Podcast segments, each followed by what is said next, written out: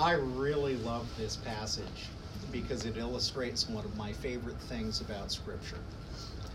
And that is that Scripture is always in conversation with itself.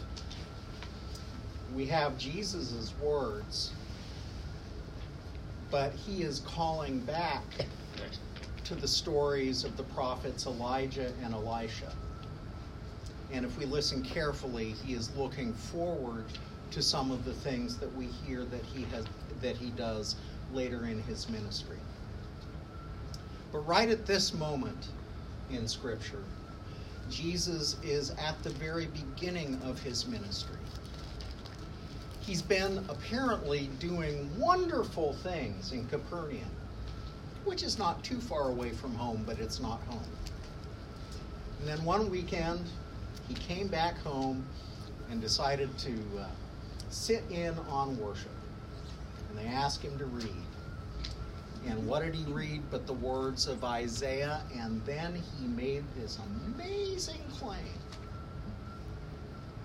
He's essentially saying, and we, we heard this last week, remember what Isaiah said? It's happening here, it's happening with me.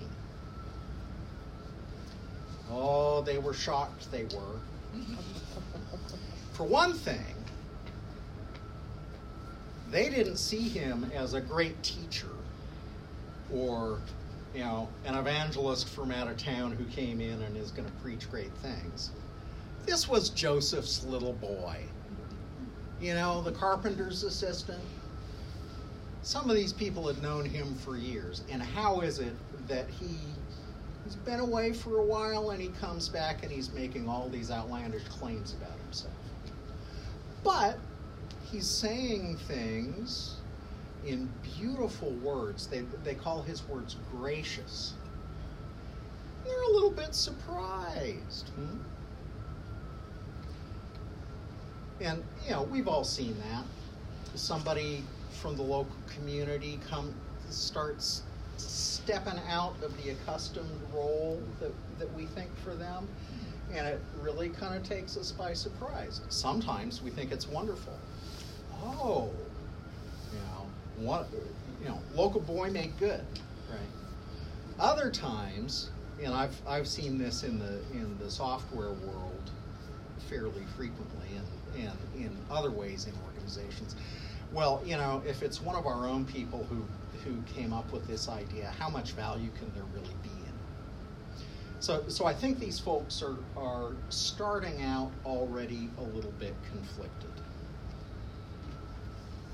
Uh, Jesus goes on and he quotes one proverb doctor cure yourself or, or uh, we often hear it as physician heal thyself turns out this was a commonplace proverb both it, it's attested both in hebrew literature and also among the greeks of, of the surrounding culture and you know it means a variety of things but basically it means uh, uh yeah, you know, it's very nice of you to tell us what we should do with our lives, but maybe you should take care of yourself first. Or it's very nice of you to be helping those people in Capernaum. Now, this is what the, what he suggests the people are going to say. But how about you do some of those wonderful things here for your own folks? It's very nice that you went away and and you were doing stuff for the rest of, of Israel, but come home and do some of those wonderful things. Well, as he, as he also points out, a prophet, no prophet, he says, is, is accepted in his hometown. All four of the Gospels have Jesus saying this at different points. a prophet has no has honor everywhere but in his hometown. And as we will see later in the story, exactly that happens. Jesus is saying, Hey, I'm here in the role of a prophet and I'm speaking to you, and they don't like what he says. Oh, spoiler alert, they don't like what he says. Mm-hmm, mm-hmm. And here's what they don't like about what he says they want him to be their prophet. He grew up with them, he came from Nazareth, so this is where he should be doing all of his work, right? And we'll hear that later on in, in the Gospels when he starts reaching out to people who are outside the community of Israel. He gets challenged about that. And they don't like it. And he tells them that this is going to be part of his ministry is reaching out beyond the boundaries of the community. He also is really trying to reinforce the point that yes he come he comes in the role of a prophet. And how does he do that?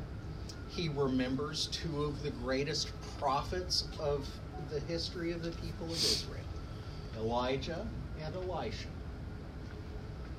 he says, he's essentially saying, not only am I like Isaiah, I'm like Elijah and Elisha. And remember what Elijah did? There was famine all over the world. God had shut up the heavens so that no rain fell for three and a half years. Everybody was starving, but where did God send Elijah? A little widow up near Sidon, which is in on the Phoenician coast up in modern day Lebanon, not in Israel. But that's where Elijah went. And I don't know if you remember the story. His listeners certainly would have. What did he do there? Well, there was a miracle with uh, oil and grain so that the widow and her son didn't didn't die, but the son was already sick and appeared to die, and Elijah brought him back to life. Well, here is here's Jesus saying, uh, "I'm like those prophets," and it almost sounds like he's saying that he's here to bring people back to life. but worse, he's bringing a Phoenician widow's son back to life. Then he tells another story about Elisha. There were lepers, of course, all over the, na- the land of Israel, and there were lepers in surrounding lands. And where did God send Elisha? To Naaman the Syrian. Now, he was a great general of the Syrian army up in, oh yeah, Syria, which is not Israel. So here are these two great prophets that, that he's calling back to, and he says, God sent those prophets to help people outside of our boundaries.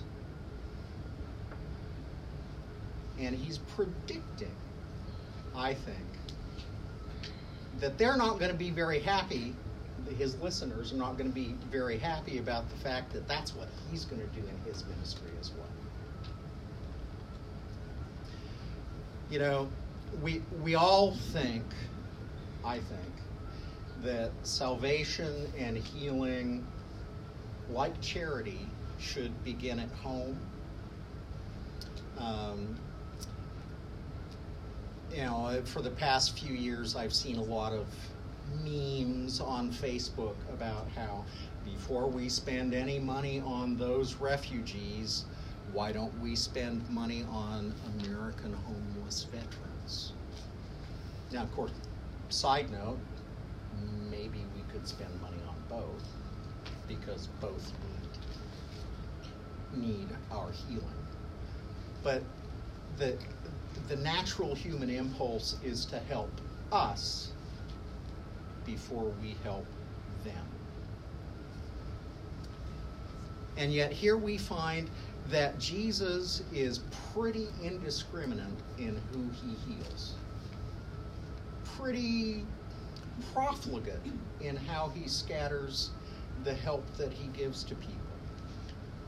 He's not really a respecter of boundaries. And the folks don't like that. Can you imagine that? Our human sinful impulse is often to react angrily when they get things that we think belong to us. Our natural human impulse in communities is to look inward and not outward. But that's not Jesus' impulse. His impulse is to help whoever comes to him and is in need. Now, this is Luke's gospel, and Luke leans towards being sympathetic to helping those outside the community. He's, he's kind of in, in Paul's tradition of evangelizing to all the nations and not just us. Uh, there's, there's a story in Matthew that takes a little bit different tack. Now, remember, I said that, that the widow that Elijah helped was Phoenician, and the general that Elisha helped was Syrian. And in Matthew, there's this funny little story about somebody who uh, gets labeled the Syro-Phoenician woman. So, you know, she's either or both, but she's certainly not from around here. And uh, in that story, Jesus. Uh,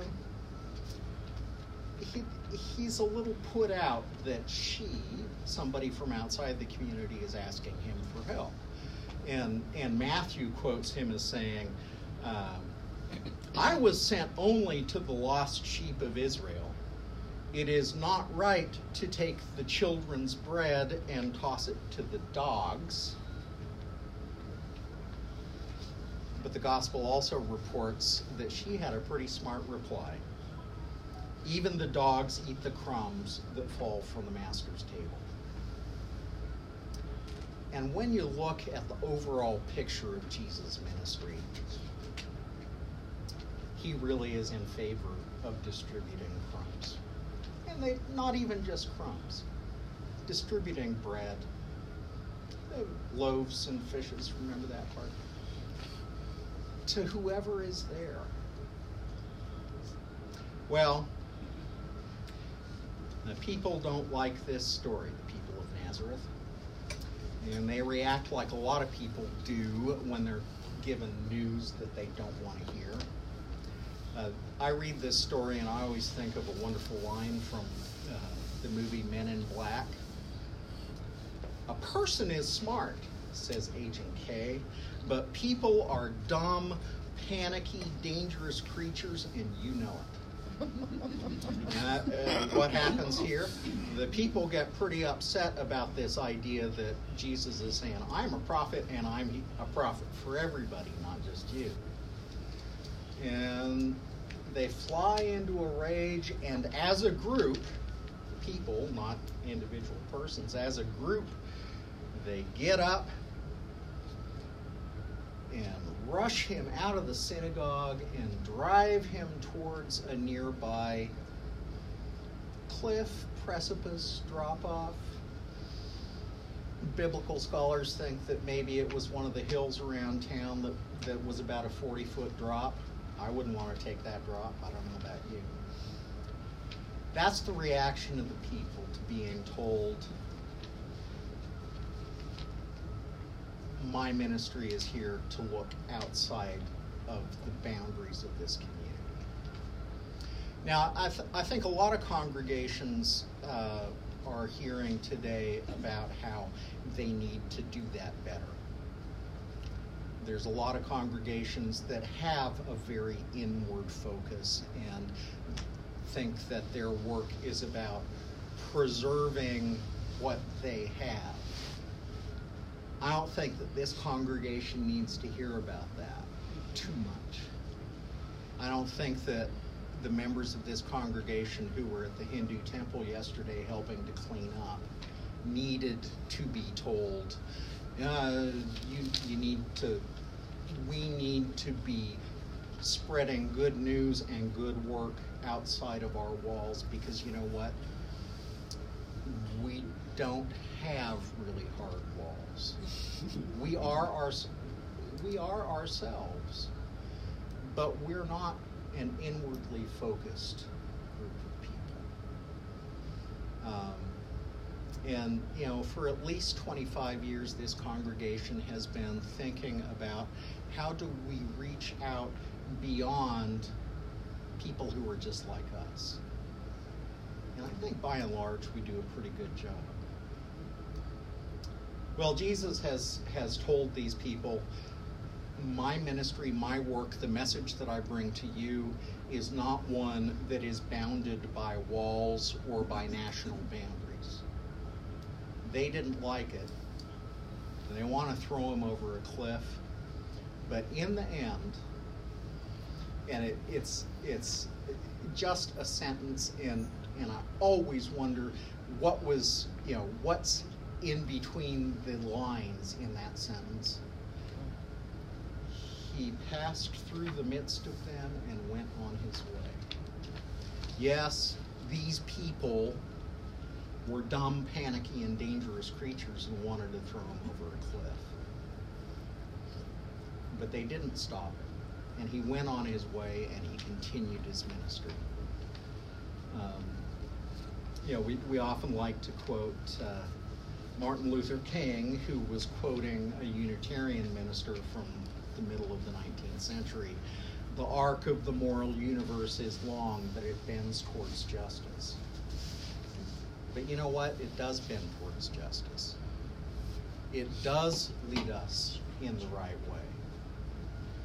And when we hear Scripture having conversation with itself and read the full body of Scripture, as this this wonderful tapestry with pointers from one place to another. I think that what we learn is that God does not want us to be inward focused. God sends God's prophets to the people of Phoenicia and Syria and Greece and Rome and the Hindu temple and the Muslim Worship Center, and even to Baptists.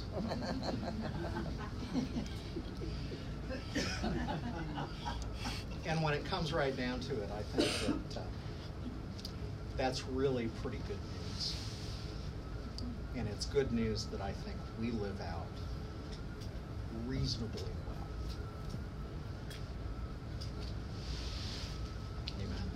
Amen. Amen.